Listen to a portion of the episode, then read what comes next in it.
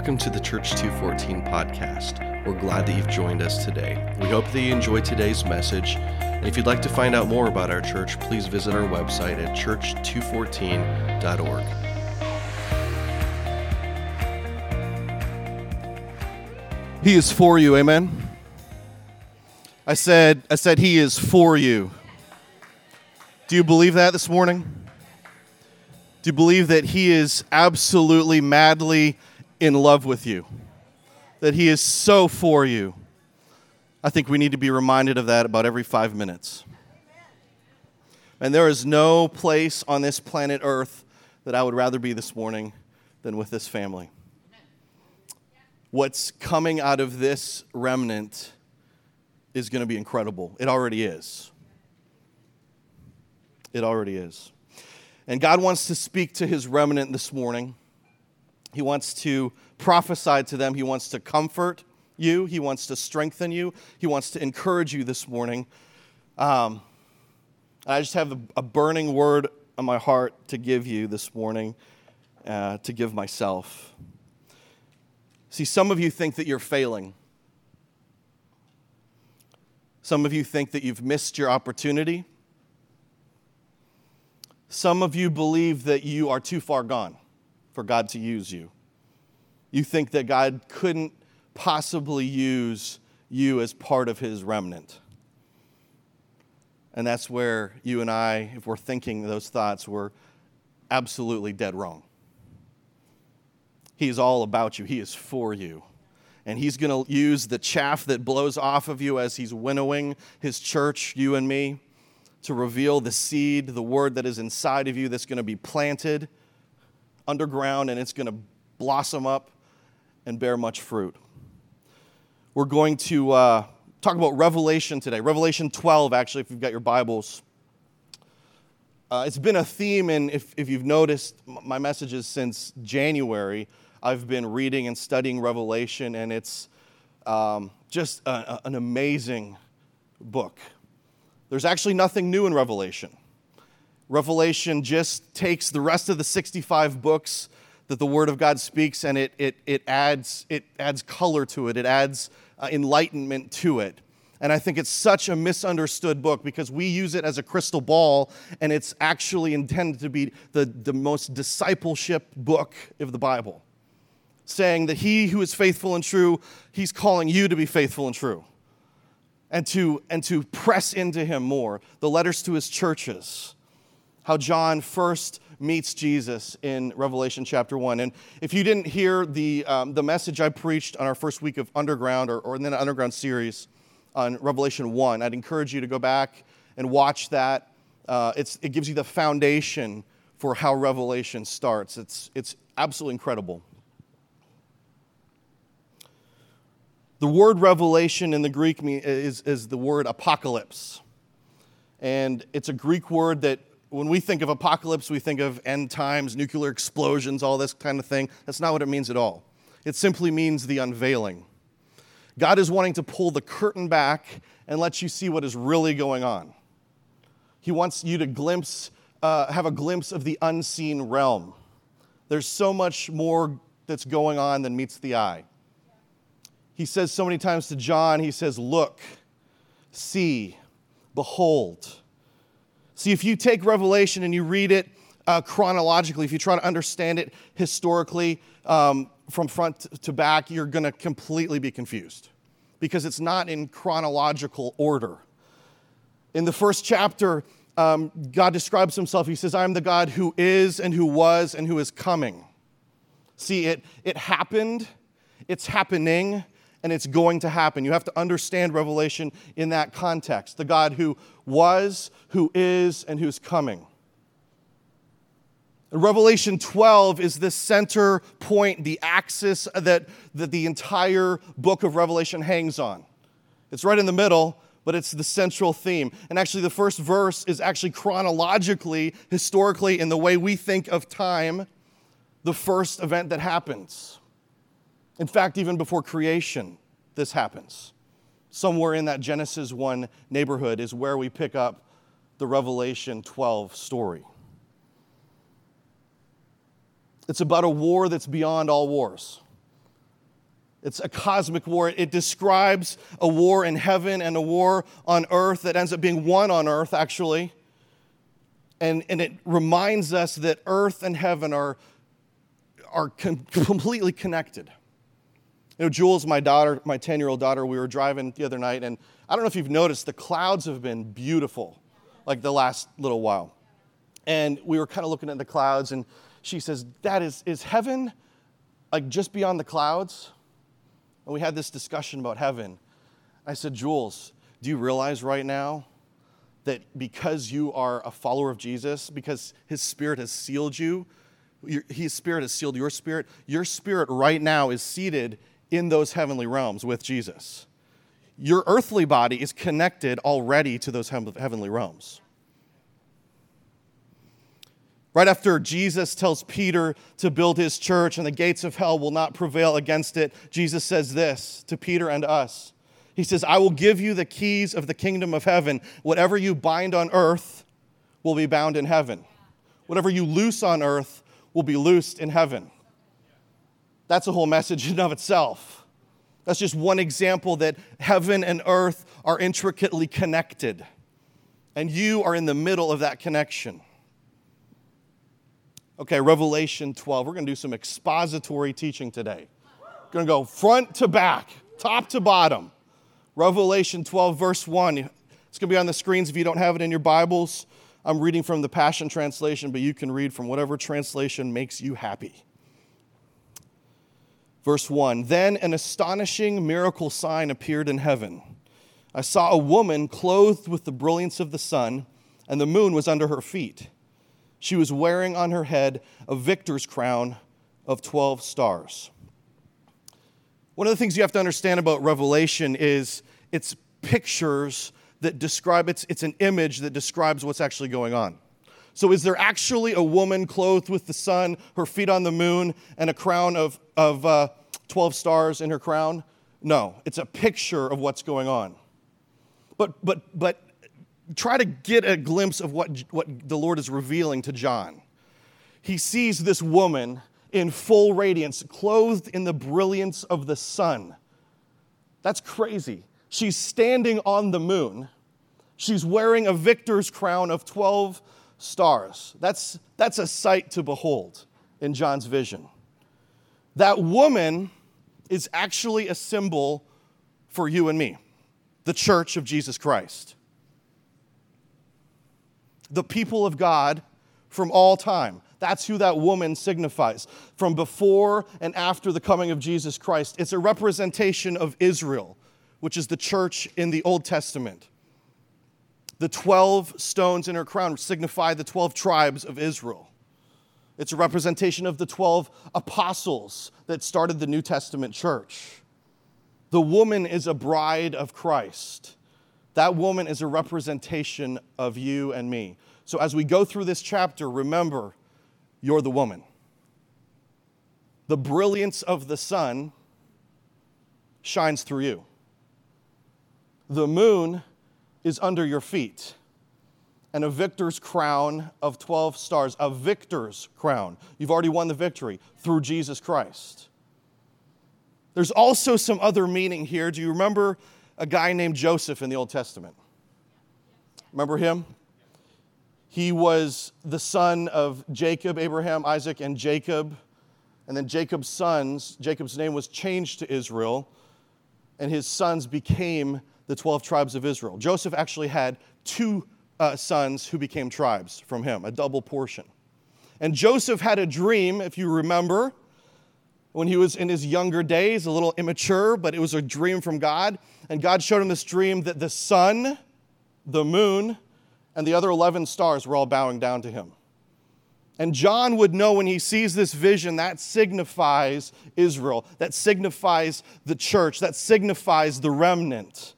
He would have known that. It's very important to understand that. We'll come back to Joseph near the end of the message. Verse 2 The woman was pregnant, and she was crying out in labor pains in the agony of giving birth. Verse 3 Consider this another astonishing miracle sign appeared in heaven. I saw a huge fiery red dragon with ten horns, seven heads, each wearing a royal crown. he was wearing seven royal crowns. Again, it's symbolic. There's not an actual fiery red dragon, but the dragon represents the evil one. His name is Satan. He's very real. Both 10 and 7 are the numbers of completeness. And so John's seeing this vision of 10 horns, which means strength. This dragon is completely strong. Seven heads, heads are mean authority. He has complete authority only, asterisk, only by the will of God on this earth. Seven royal crowns. Crowns are wealth. This dude is very wealthy and powerful. Verse 4 The dragon's massive tail swept across the sky and dragged away a third of the stars of heaven and cast them to earth. This dragon had extreme influence. Before he was named Satan, before he was cast down to earth, his name was Lucifer. He had great authority in heaven, but he tried to exalt himself above God. He sinned before Adam sinned. His influence of sin caused a third of the stars, a third of the angels to be cast down to earth with him. A third of the angels exalted themselves along with Lucifer against the Most High God. They said, I will go higher than God. And they were cast down to earth. It's interesting, actually, because six times in this chapter, John says he's cast down, he's thrown down, he's cast down, he's thrown down. He's trying to get the point across to you and me, the woman, the church, that our arch enemy, the, the devil, has been cast down. There's no doubt about it. Six is also the number of man. He's thrown down to earth. John's emphatically making this point. Our enemy has been thrown out of heaven. Amen? But I'm sure John would also have remembered this. As much fun as he had writing that six times, he would have remembered this back in Luke 10 when Jesus told him, that when the 72 disciples returned, they reported to Jesus, they said, Lord, this is incredible. Even the demons obey us when we use your name. And then he said this He said, Yes, I saw Satan fall like lightning. But look, I have given you all authority over the power of the enemy, and you can walk among snakes and scorpions and crush them. Nothing will injure you. But don't rejoice because evil spirits obey you here's what you rejoice rejoice because your names are written in heaven. His name, Lucifer's name, was erased from heaven. Your names, if you believe on Jesus, your name is written in heaven. You can rejoice for that. I think we should give God a praise for that right now.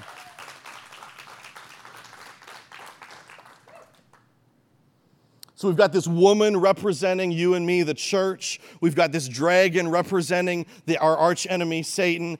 The second half of verse 4 and the dragon crouched before the woman who was about to give birth, poised to devour the baby the moment it was born. Here we see the woman's also a picture of Mary, the mother of Jesus. This is perhaps right now the greatest Christmas story ever that I've found. This is just, this gives you an insight of revelation of, of God just pulling back the curtain to say, church, this is what was really going on. When you celebrate Jesus and his birth and gifts and all this nice, cuddly stuff in December, this is what was really going on. There was a cosmic war, there was a cosmic battle. This is why Christmas is so important. If you remember the Christmas story, you'll remember that Herod the Great was the king, right? And he gave this order under demonic influence to kill every baby boy two years of age or under because he'd heard that the king of the Jews was coming. Well, who gave him that idea? I would say our arch enemy, the devil, gave him that idea. There was a demonic force behind that. And if you remember, God gave Joseph, the earthly father of Jesus, he gave him a dream that warned him of this evil, and they were able to escape to Egypt with Jesus. A couple of other things. If you if you've read the Gospels, we know that Matthew and Luke contain the story of, of the birth of Jesus. And John, who's writing Revelation, when he starts his gospel, the book of John, he just starts with Jesus in his adult life. Remember that? And I find it so interesting, so cool, that he actually in Revelation gets insight to get to write about the Christmas story in Revelation. I just thought that was a cool thing. Here's the other thing when you and I see evil rise up on the earth, it's reacting to the presence of Jesus. I think this is huge for us right now. When, when, the, when the boy, the man child Jesus, was, being born into the world in Bethlehem, in that stable that night, evil reacted, caused Herod to try to kill every baby boy two years of age or under. The same is true right now. The same, this is what you can hold on to. Demonic forces are rearing their heads in 2020, right? Anybody with me? They are reacting to what is coming. They are reacting to the presence of Jesus. So we can actually celebrate because the demonic forces are reacting. Then we can react because we know that He is coming. His, his, his, he's soon coming. Our King is coming. He's about to be coming again. His manifest presence is here. By the very nature of this manifest evil reacting, we can be more and more expectant for the presence of Jesus in our lives. Amen? Heaven is connected to earth, earth is connected to heaven. Verse 5 She gave birth to a man child who is about to rule and shepherd every nation with an iron scepter. And her son was caught up to God and to his throne. The woman fled into the wilderness where God had already prepared a safe place for her, and there they nourished her for 1,260 days. So that's like the quickest version of Jesus' life on earth ever. he goes birth, ascension, done. 1 Timothy, Paul writes it like this in 1 Timothy. I think this gives us more insight. He says, For the mystery of righteousness is truly amazing. He was revealed as a human being and at the same time as our great high priest in the spirit. Angels gazed upon him as a man and his glorious message of his kingly rulership is being preached to the nations. Many have believed in him, and he has been taken back to heaven. He has ascended into the place of exalted glory in the heavenly realm. Yes, this is the great mystery of righteousness. So she gave birth to this man child, Jesus, who's about to rule and shepherd every nation with an iron scepter, and her son was then caught up with God and to his throne. The birth of Jesus the resurrection of Jesus all in one sentence. He was revealed as a human being, and then he was revealed as our great high priest. Think about it this way if you're an angel and you've, you've, your job, your role is to worship at the throne, the foot of God, day and night without ceasing. And all of a sudden, that same great king, all of a sudden, takes his kingship and demotes himself to become a man, wraps himself in flesh, and is born as a baby in a stable out back in Bethlehem. Can you imagine what the angels, I mean, it gives new insight to the Christmas story. They, they could, probably couldn't contain themselves. Remember the shepherds at night, that, that same night? And the angels came and they're like, Glory to God in the highest. It says, Suddenly an angel of the Lord appeared in the radiant splendor before them, lighting up the entire field with the blazing glory of God. And the shepherds, of course, were terrified. But the angel said to them, Don't be afraid, for I'm, I've come to bring you good news. This is the best news ever. This is why we celebrate in December. This is why we celebrate his birth. There's way more going on than meets the eye. I've got the most joyous news in the world. It's for everyone, everywhere. For today in Bethlehem, a rescuer was born. He is the Lord Yahweh, the Messiah, the one you've been waiting for. You'll recognize him by this. You'll find a baby wrapped in strips of cloth and lying in a feeding trough. That's the King of Kings that those angels had been worshiping without ceasing before his throne. And all of a sudden, he transported himself down to a dusty, dirty planet and clothed himself in our skin. And then all at once, a vast number of angels appeared in the night sky, an army of heaven, and they were all praising God, saying, Glory to God in the highest realms of heaven, for there is peace and a good hope given to the sons of men. And when the choir of angels disappeared, the shepherds said to one another, Let's go. Let's hurry and find this word that is born in Bethlehem and see for ourselves what the Lord has revealed to us. And so they ran into the village and they found their way to Mary and Joseph. And there was baby Jesus lying in a manger. And see, as excited as the heavenly hosts were for that moment, it also stirred up the demonic hosts, didn't it?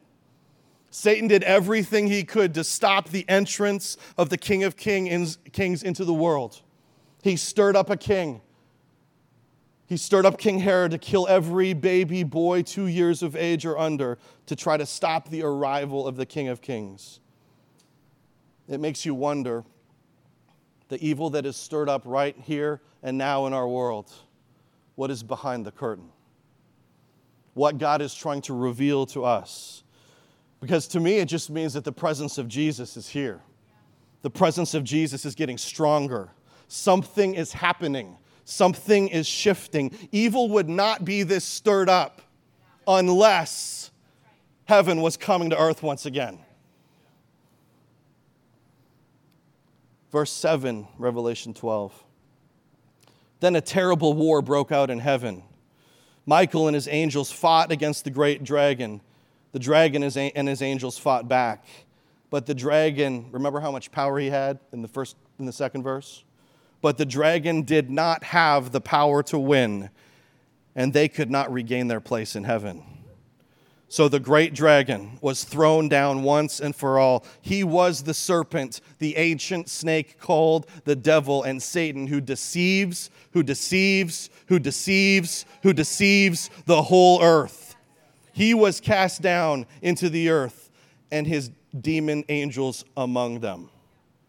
The ancient snake, the devil.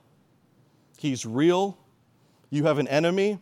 He has power, but he's been defeated. You're the one wearing the victor's crown. And Satan's punishment, now that he's on earth, is to be trampled underfoot of you under the foot of the woman. He tried to exalt himself above God. He wanted to be like God. Now his punishment is to be trampled on, stepped on by you and I. Genesis 3, check this out. Genesis 3:14. This is just after Adam and Eve had sinned. They'd listened to the old serpent who would question God. Questioning God. That's what, that's what Satan does. He takes the truth and he twists it. Did God really say? Did he really say that? Yeah, he did. And we have to remember that. He's the one that deceives the world, deceives the world. We have to renew our minds with the truth of God. Genesis 3:14 Then the Lord God said to the serpent, "Because you have done this, you are cursed more than all the animals, domestic and wild." This is why I don't have snakes. You will crawl on your belly, groveling in the dust as long as you will live. And I will cause, check this out, and I will cause hostility between you and who? The woman He's not talking about Eve. He's, well, he's talking about her offspring, you and me. He will strike your head, the woman will strike your head, and you will strike his heel. He's not talking about just a snake and a woman. He's talking about Satan and the church, the bride of Jesus Christ, you and me. That old snake, that old serpent, he will strike at your heel. He will but you can stomp on his head. You have the authority and the power in the name of Jesus Christ to stomp on his head. You will crush his head. But he's going to prevent, try to prevent you from stepping forward. He's going to do his best to nip at your heel. You've got to crush his head. In your life, others' lives. But here's the promise the church of Jesus Christ will not fail.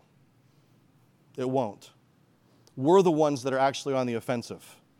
We're the ones that should be pushing back the gates of hell. The gates of hell will not prevail against us, but we have to step forward in that truth. Verse 10 of Revelation 12. Then I heard a triumphant voice in heaven proclaiming, Now salvation and power are set in place, and the kingdom reign of our God and the ruling authority of his anointed one are established. Praise God. For the accuser of our brothers and sisters who relentlessly accused them day and night before our God has now been defeated, cast out once and for all. Remember, it's, it happened, it's happening, it's going to happen. Okay? You have to read it in context. There will be a final day where Satan is judged and thrown out forever. He doesn't have power over you now, he can nip at your heel but you need to crush his head. But there will be that day of final judgment. Verse 11, we've talked about this the last few weeks. They, that's you and, you and me, they conquered him completely through the blood of the Lamb, that's Jesus Christ, and the powerful word of Jesus' testimony in and through you.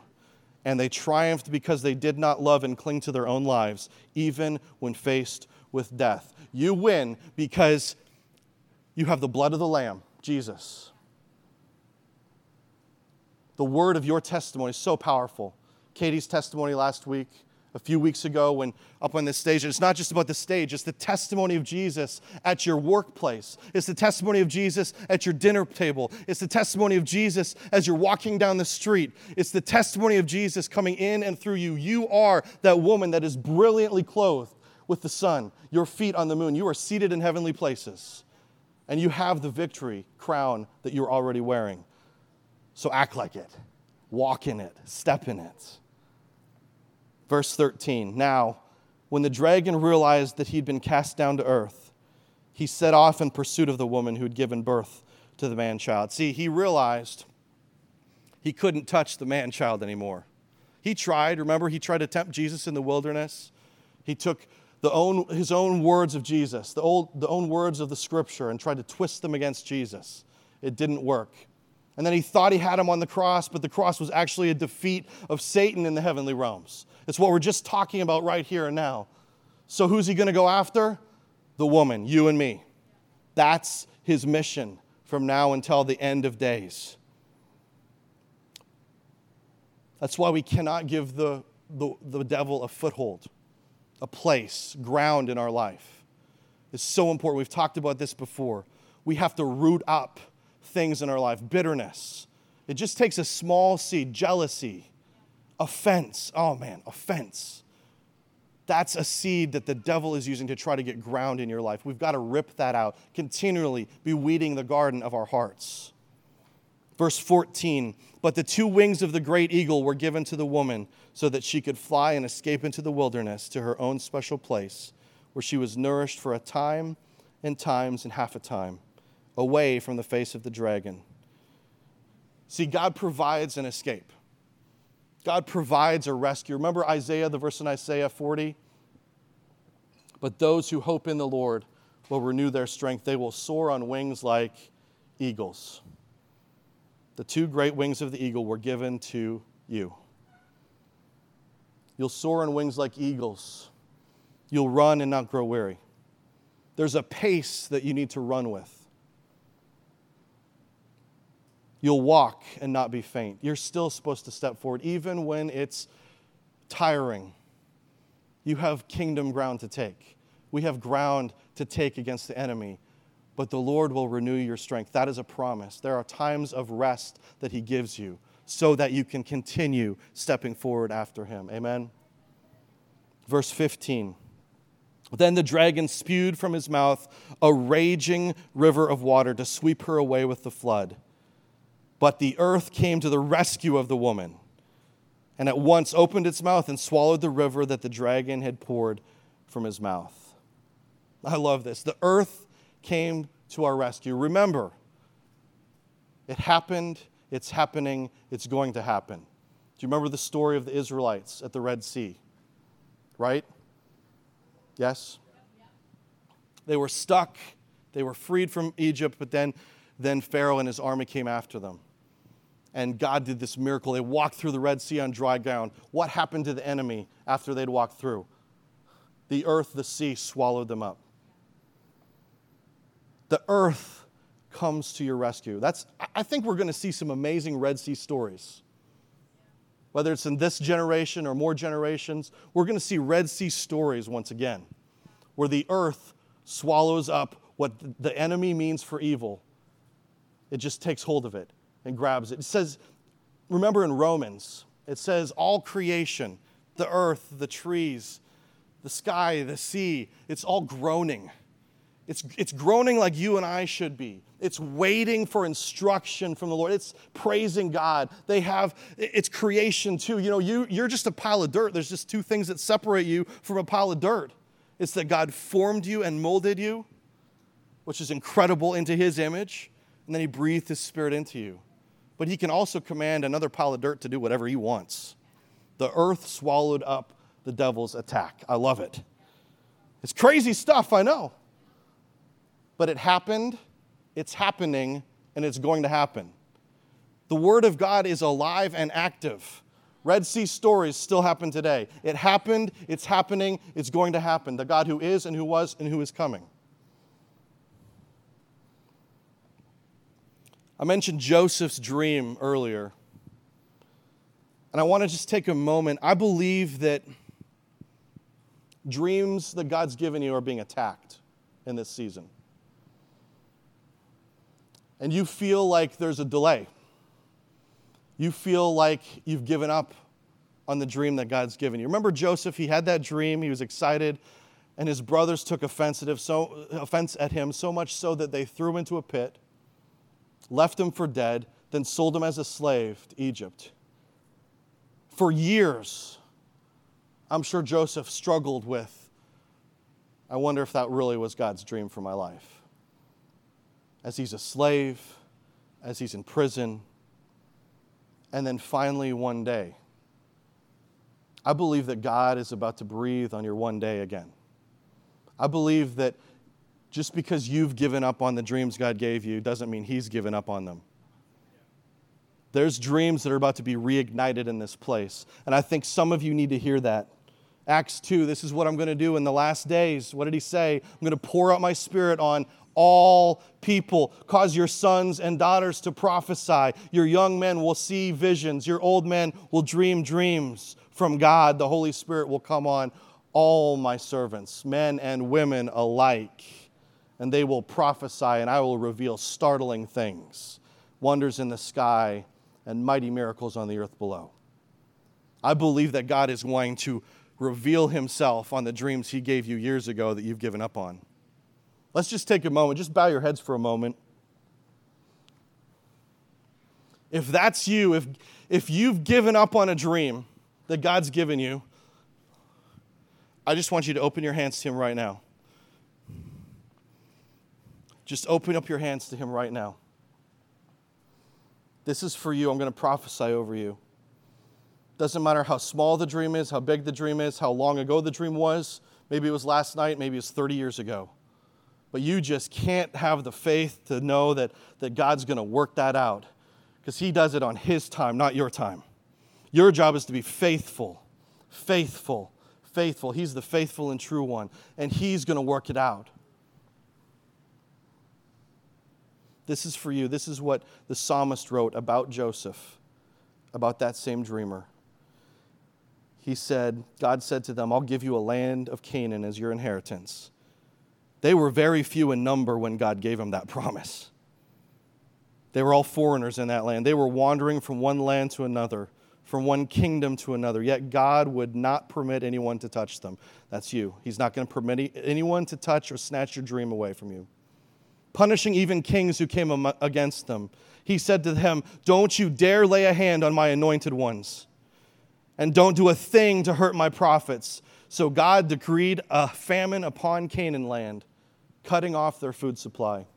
This is what I want you to hear, those with your hands open right now. I want you to hear this. This was about Joseph. God said, But he had already sent a man ahead of his people he had already sent a man ahead to his people. He'd sent a man ahead to, to Egypt. It was Joseph, who was sold as a slave. His feet were bruised by strong shackles, and his soul was held by iron. God's promise to Joseph purged his character. That's what you're going through right now. It's the winnowing season. His promise to Joseph purged his character until it was time for his dreams to come true. Some of you think you have failed. Some of you think God forgot about his dreams to you. He didn't. You were sent ahead. And it's painful and it's brutal, but you were sent ahead. You are the remnant, the seed that has been sent ahead. I believe this church, Church 214, has been sent ahead of the church of Jesus Christ. I'm not saying that pridefully. I'm saying we've been sent ahead. We've been given instruction, and sometimes we have to walk through pain to get to the promise. But what Jesus promised to you and to me, He's going to fulfill. What He promises, He is faithful to complete. Jesus needed you to blaze a path to Egypt. And it's not flashy, it's not sexy, it's not in the highlight reel, it's not on the, in the limelight, it's not on a stage, but it's victory in the hidden places. That's what you're called to. That's where his dream is going to be fulfilled in you right now in Jesus' name. That's what the remnant of Jesus Christ needs to hear. We don't seek the stage. We don't seek the spotlight. We seek one name. His name is Jesus. He's the name above every name.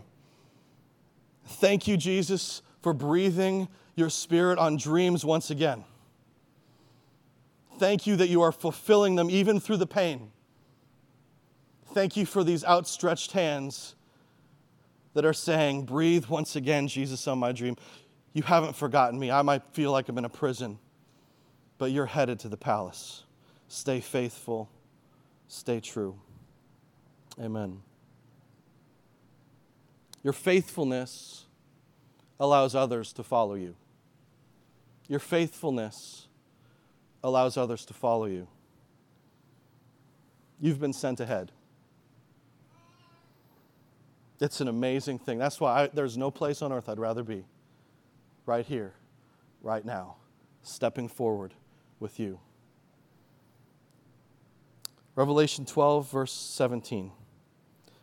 Then the dragon became enraged at the woman and went off to make war against the remnant of her offspring, who follow the commands of God and have the testimony of Jesus. That's where we find ourselves right now. You're the remnant and you're at war. But he's already won the victory. Jesus has already won the victory. You can be certain of that. Verse 18 And the dragon took his stand on the sand of the seashore. Like it's interesting that he's standing on sand. What did Jesus say about that? You're standing on the rock. The dragon is taking his stand, and the only question is will you take your stand?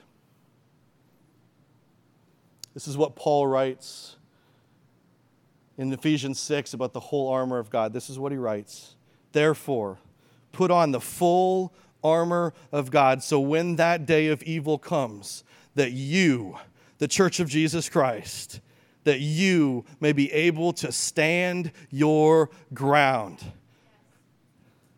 And after you've done everything else, keep standing keep standing. The devil's taking his stand, the remnant's going to take their stand. When you have done everything, some of you feel like you're at the end of your rope. When you have done everything to stand, stand. If there's one message you need to hear today, when you have done everything to stand, stand. Why don't you stand with me?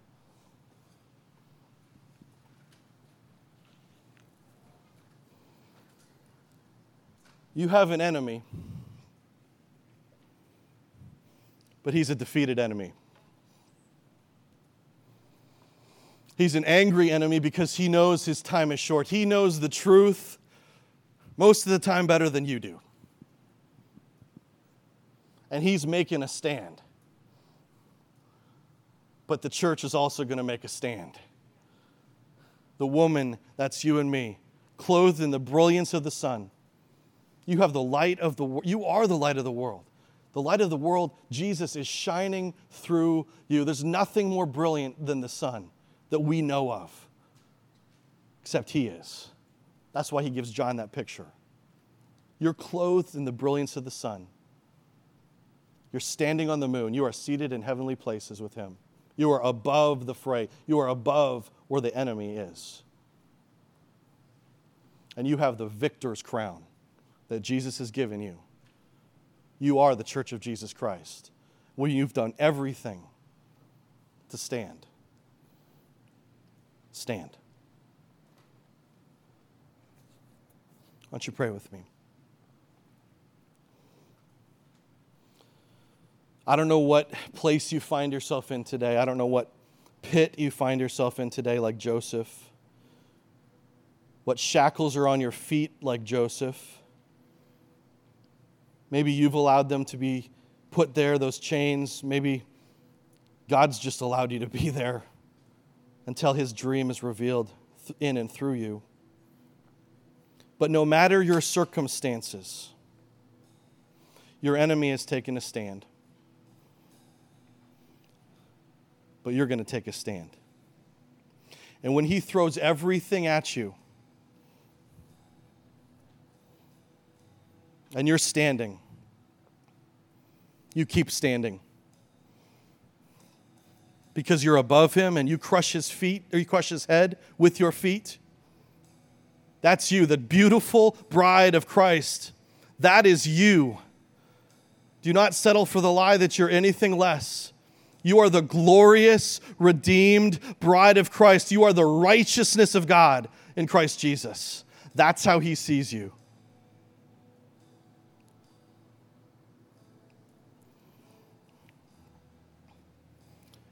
I want you to say this with me out loud like you mean it. Say, I am victorious. I am. I the remnant. I've been sent ahead. I shine like the brilliance of Jesus. I am seated in heavenly places. I overcame the evil one by the blood of the Lamb, by the word of my testimony, and I don't love my life even to death.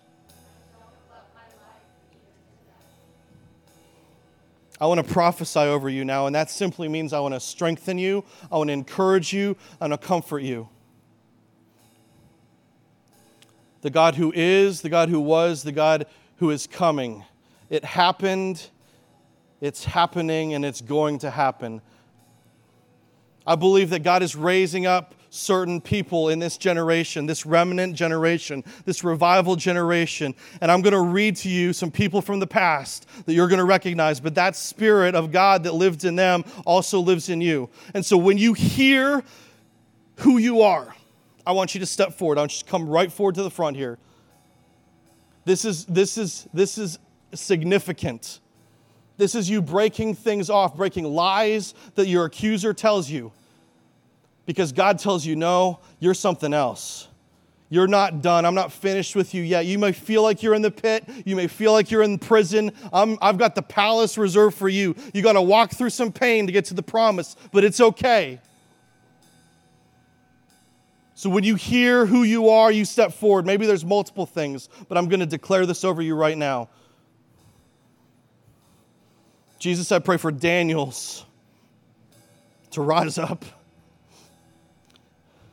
Daniels that have wisdom in a dark age, that can speak to kings, speak the truth to kings, that can defy kings when needed, that can live past one king and serve four kings. Daniels are rising up right now. If that's you, step forward. I pray for young men and women like Shadrach, Meshach, and Abednego that would literally take a stand, that are literally going to stand against the evil one.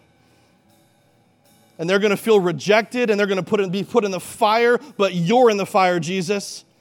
Who's in the fire with Jesus? Step forward if that's you.